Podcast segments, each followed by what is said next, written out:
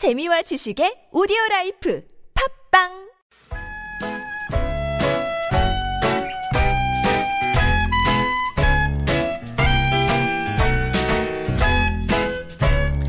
메마른 마음에 산뜻한 문화의 바람이 붑니다. 이다혜의 책 그리고 영화. chasing some cinematic schemes. But I'll give you Panavision pictures if you give me 네, 오늘은 시내 21 이다혜 기자와 함께 복잡한 일상에서 잠시 벗어나서 책과 영화 이야기 한번 푹 빠져보겠습니다. 안녕하세요. 안녕하세요. 네. 상암동 첫 방송이시잖아요. 네, 그렇네요. 네. 어떻게 괜찮으세요? 이사 축하드립니다. 아니 뭐 휴지라도 한 통 들고 오시고. 어, 제가 오자마자 생각이 났어요. 그래서 잠시 어, 화장실에 가서 거품이라도 만들어 가야 된다. 마음만 바꿨습니다. 네. 아니 뭐 사실 저희가 감사해야 될 부분인데 제가 농담 한번 해봤어요. 오늘 저희가 앞에서 퀴즈 내드렸거든요. 네. 오늘 이 인물을 다룬 영화를 이렇게 얘기를 해주신다 그래가지고 9304번님이 정답과 함께 고액 변호사 사기꾼보단 이 사람이 낫습니다. 라면서 정답 주셨는데 어떻게 동감하시나요? 어, 동의하시나요?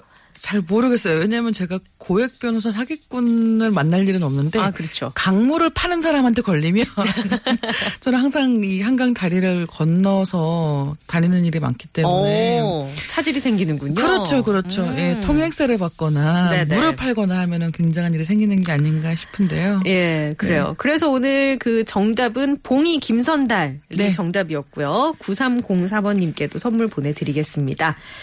이 영화 제목만 봐서는 사극인 것 같아요. 딱 봐도. 네, 사극이고요. 네. 사극이기도 하고 이제 코미디예요. 봉이 음. 김선달이 사실 그동안 많은 이제 코미디 프로그램들에서 보면 약간 그 이렇게 웃기는 그런 이야기로 그러니까 사기꾼 캐릭터를 가지고 얘기할 때 이제 뭐 봉이 김선달이 꽤 있었거든요. 네네. 그래서 어, 이 영화도 코미디입니다. 그래서 지금 시점이 학교들 방학하고 이제 이런 때잖아요. 그렇죠. 여름방학. 네, 그렇습니다. 그래서 가족들 같이 가서 보라고 딱 그렇게 오. 가족 영화가 개봉을 한 그런 거고요. 약간 비슷한 영화를 말씀을 드리면 어, 뭐 해적 이라는 아, 영화. 예, 바다로 네네. 간 산적이라는 부제가 네네. 붙어 있고 유해진 씨의 코미디 연기가 굉장히 음. 인상적이었던 그 영화도 이런 느낌이고 그 다음에는 조선 명탐정도 아, 비슷한 김명민 씨 느낌입니다. 나왔던. 그렇죠. 그래서 거기서는 김명민 씨하고 오달수 씨하고가 굉장한 또 코믹 플레이를 네네. 보여줬었거든요. 근데 지금 이 봉이 김선달에서는 고창석 씨가 바로 그 오달수, 오. 오달수 씨 역할을 하면서 네네. 이제 주인공 봉이 김선달을 맡게 되는 유승호 씨와 함께 또 코믹 플레이를 하고 있는 거죠. 그래요. 그 주연 주연을 유승호 씨가 했어요. 근데 유승호 씨 하면 사실 좀 뭐랄까 잘생기고 네. 좀 훈훈하고 세련된 그리고 이미지인데 반듯한 이미지 같은 그렇죠. 있잖아요. 약간 사기랑은 거리가 먼 캐릭터 같아서 그렇죠. 좀 의외예요. 코미디 연기도 많이 하진 않았었기 음, 때문에 네네. 어, 본인에게도 굉장히 좀 연기 도전 같은 느낌이 있고 네. 또 하나 재밌는 거는 유승호 씨가 군대에서 제대한 다음에 찍은 첫 번째 영화가 조선마술사였거든요. 네. 근데 두 작품 연속으로 이제 영화로는 다 사극을 하게 된 셈이고, 근데 그 두 작품의 색깔이 약간 다르다는 거예요. 오. 어, 이 조선마술사에서 이 주인공은 자기가 이제 그 어떤 패거리를 이끌고 다니면서 그야말로 사기를 치는 음. 조선 팔도를 무대로 해서 사기를 치는 사람인데 여기에서 고창석 씨는 이 위장 전문가예요. 오.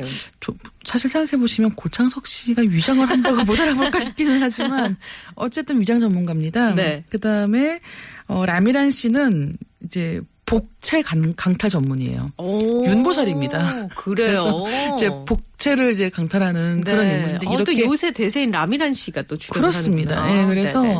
팀을 꾸려서 이제 같이 활동을 하는데 이제 그 중에 한 명이 이제 뭔가 잡혀가기 시작을 하면서 이제 뭔가 더 큰 사기극을 음. 만들어내는 그런 식의 이야기 구성이고 어 조선몽 탐정을 딱 연상을 하신다고 하면 약간 그거보다는 좀 약간 맥이 빠진다고 할까요? 그런 어, 면이 그래요? 분명히 있긴 하거든요. 근데 그럼에도 불구하고 이렇게 가족들이 같이 가서 별 근심 걱정 없이 볼 수 있는 네. 약간 웃기기도 하고, 음. 예, 그다음에 미스터리도 약간 있고, 음. 어, 마지막에 약간의 반전도 있는 어. 음, 그런 정도의 가족 영화라는 괜찮은 것 같아요. 근데 그 영화 스토리가 사실 그 대동강물을 사천양에 팔았다. 네. 라는 게 기본적으로 깔려 있는 거잖아요. 아, 꼭 그렇지는 않고요. 아, 그래요? 네, 그렇지는 음. 않습니다. 여기서는 다른 그 조선에서 굉장히 고가에 거래되고 있는 어떤 품목이 등장을 하면서 이야기가 본격적으로 진행이 되고요.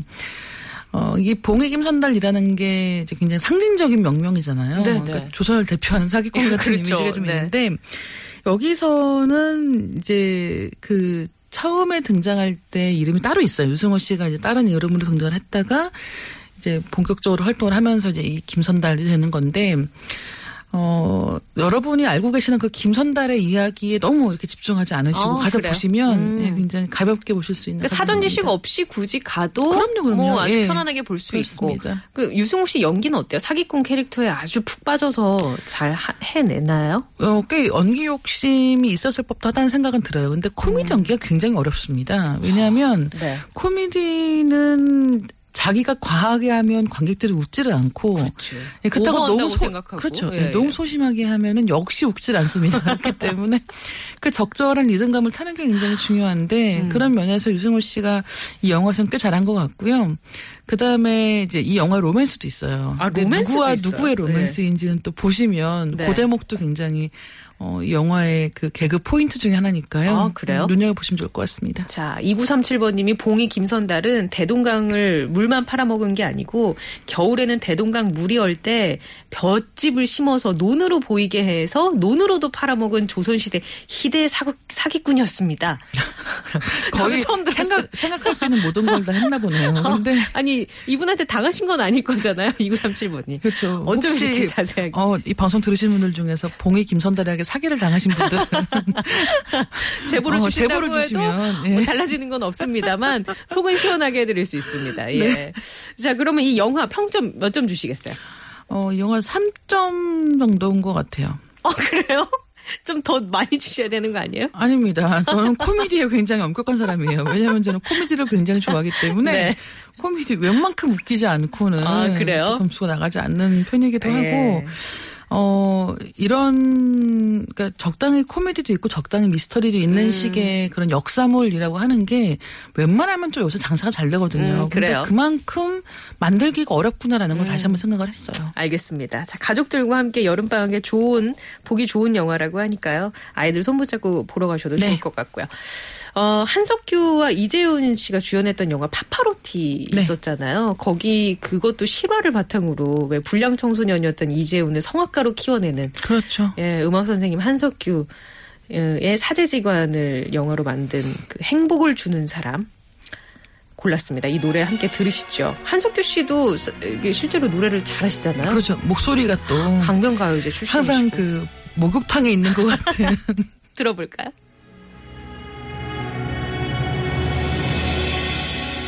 내가 가는 길이 험하고 멀지라도 그대 함께 간다면 좋겠네. 우리 가는 길에 아침 햇살 비치면 행복하다고 말해주겠네. 어, 노래 좋네요. 그쵸? 네. 네. 무심코 따라 부르게 되는. 그러게요. 행복을 주는 사람 같이 들었습니다. 자, 영화 이야기를 해봤고요. 이번에는 책 이야기를 들어보겠습니다. 책 제목이 가만한 당신입니다. 가만한 당신 사실 가만하다 가만히 있다로 보통 쓰이는 네. 맞아요. 네, 예, 그, 그, 단어입니다. 일상적으로 우리가 잘 쓰는 말은 아닌데 예, 사실 뭐 꼼짝하지 않고 음. 있는 것을 가만히 있다라고 하는데 이 가만한 당신이라는 책의 내용을 보시면 왜 가만한이라는 말을 썼는지 아실 것 같아요. 가만한 당신은 어 이 부고를 모아서 낸 책입니다. 부고 네. 그러니까 이제 어떤 사람이 세상을 떠난 다음에 이제 그 사람이 살아서 어떤 일을 했고 어떤 업적을 남겼고 이런 것들이 이제 보통 이제 기사로 나올 때 부고 기사라고 얘기를 많이. 하거든요. 네. 근데 이제 그런 부고를 모아서 책을 낸 거예요. 그러니까 이 책 자체가 세상을 떠난 사람들에 대한 이야기라고 보시면 될 것 같고 원래는 일간지에 연재가 됐던 칼럼식으로 연재가 됐던 그런 기사입니다. 네네. 근데 이제 그 글을 모았는데 이 안에는 어 그냥 단순히 부고 그러니까 부고라고 하면 그러면은 뭐 예를 들어서 이번 주에 있었던 부고만 해도 음. 어 영화 감독 뭐 아바스 키아로스타미가 세상을 떠났다. 네. 뭐 그의 영화들도 뭐 유명했었고 하니까 음. 이런 유명한 인물에 대하, 대한 것인가라든가 네. 그 다음에 뭐 프린스 같은 뮤지션의 세상을 떠났다. 뭐 그런 뭐 아니면 마이클 잭슨이라든가 네네. 이렇게 우리가 다 알고 있는 사람들에 대해서 그러니까 스타들에 대해서 쓴 책일 수도 있는데 이 책 같은 경우는 이렇게 목차를 보시면 아이 사람 나 잘 모르는데라는 음. 그러니까요. 굉장히 많아요. 지금 제가 이 가만한 당신 책을 앞에 네. 목차 책머리를 좀 보고 있는데 진짜 저 제, 제가 모르는 사람의 네. 이름이 굉장히 많은데요. 홀브르 콜트, 네. 스텔라 영. 그러니까 이름만 들어가지고는 누군지 딘 알. 수 없는 네. 사람들이 많은데 이 사람들을 이제 고른 기준은 뭐냐면 그러니까 이렇게 대중적으로는 잘 알려져 있지 않은 사람이라고 하더라도 네. 어, 이 사람들이 어떤 세상을 바꾸기 위해서 굉장히 큰 노력을 했던 사람들이라는 거예요. 음. 그러니까 예를 들면은 무슨 어떤 워싱턴 포스트에서 네.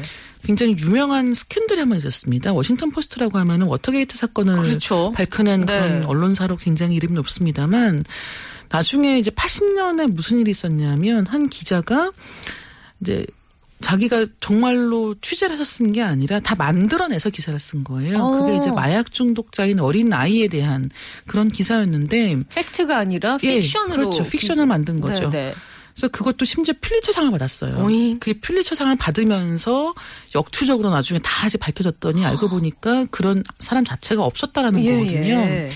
그럼 이제 그런 사건을 밝혀내기 위해서 노력했던 사람이라든가. 음. 그러니까 스포트라이트 뒤에 있는 사람들 이야기라고 생각하시면 될 것 같아요. 어, 예를 들면은 그러게요. 뭐 챌린저 우주선이 음. 폭파되었을 때그 당시에 마지막까지 지금 이 발사를 중단해야 된다라고 주장했던 사람. 그다음에 이후에 계속 진실을 밝히기 위해 노력했던 사람들도 있고요. 음. 그다음에 뭐 여성의 인권을 높이기 위해서 노력했던 사람들도 있는 거예요. 네, 뭐 여성 할례 금지 운동을 예, 맞습니다. 얘기도 예. 있네요. 여기 보니까. 이 책을 보는 것 자체가 어떻게 보면은 이 20세기 후반부터 이제 지금에 이르기까지의 세계사의 굉장히 중요한 장면 장면을 보여주고 있고 또 한 가지는 그게 이제 가장 우리 앞에 잘 보이는 유명한 사람들이 아니라고 하더라도 음. 어 충분히 우리가 기려야 될 만한 네네. 그런 일들을 해왔다라는 것들을 이 책을 통해서 알 수가 있고요. 어, 그래서 이 책이 좀 재밌는 거는 그렇다고 하면은 이제 이 한 명한 명을 굉장히 영웅으로 포장할 것 같잖아요. 예. 얼마나 이 사람이 훌륭한 사람인가. 그렇죠.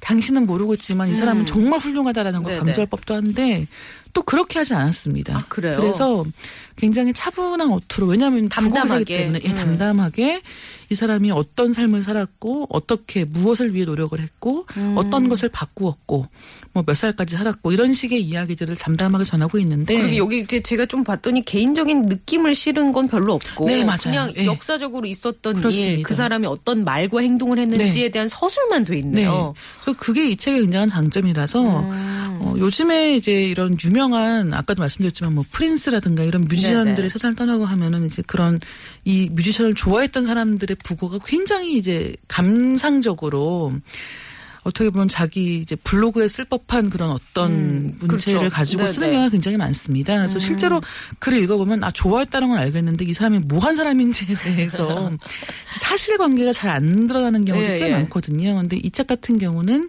내가 판단할 수 있겠군요. 네, 독자가. 그렇죠. 예, 음. 독자가 판단할 수 있게끔 네. 굉장히 중요한 사실들을 하나씩 짚어가는 그런 책이기 때문에 예, 예. 어, 저는 연재하는 당시에도 꽤 좋아했던 칼럼인데 음. 이번에 책으로 묶여 나와서 더 반갑더라고요. 그렇군요. 근데 이게 보니까 다 외국인이에요. 네, 혹시 우리나라 인물에 대한 부고 기사를 모은다면 안 팔릴까요? 어, 아니죠. 일단은 어, 앞으로는 또 그런 기획이 생길 것 같아요. 네. 그러니까 어. 예를 들면 어, 지금 이 책이 어떻게 쓰였을까를 생각을 해보면 이게 이제 영미권 저널리즘에는 부고 기사라는 게 정말로 있습니다. 그래서 신문에도 부고면 자체가 굉장히 크게 있고 어, 그래요. 어, 그러니까 이를테면 아주 유명한 대중적으로 유명한 사람이 아니라고 해도 각 학 계에서 유명한 사람들이라고 하면 부고 기사들이 짧건 길건 소개가 돼요. 근데 한국에서는 사실 그런 문화가 많지가 음. 그렇죠. 않은 한국은 거죠. 그냥 거의 짧게 몇 줄로 네. 그냥 어디에서 일하고 있는 예, 누구의 뭐 발의는 누가- 언제 어, 뭐 이렇게만 돼 나온단. 말이에요. 네. 그러니까 이런 책을 쓴다고 했을 때 이제 영미권에 있는 누군가라고 한다면 거기서 검색을 해보고 찾아볼 수가 있겠습니다만 한국에서는 이제 이렇게 되면 취재를 다시 완전 어, 새로 해야, 해야 되는 되니까. 상황인 거죠. 음. 기대하기로는 앞으로 이제 이런 이 가만한 당신의 한국판도 나와서 지금 말씀하신 것처럼 한국에서도 세상을 바꾸기 위해서 노력한 사람들이 분명히 있을 것이고 거기 네. 그 분야가 과학계이건 아니면 사회학 분야건 네. 다들 노력한 부분이 있을 것이기 때문에 그런 책을 또 한번 만나보고 싶다라는 생각이 들어요. 알겠습니다. 최윤필 작가의 가만한 당신이란 책 오늘 잘 얘기 들어봤습니다. 이제 마무리해야 될 것 같네요. 네. 시간이. 예. 어, 저는 조심해서 들어가겠습니다. 장마철 건강 조심하십시오. 예. 들어가시고 다음 주에 뵐게요. 네, 감사합니다. 자, 서울시내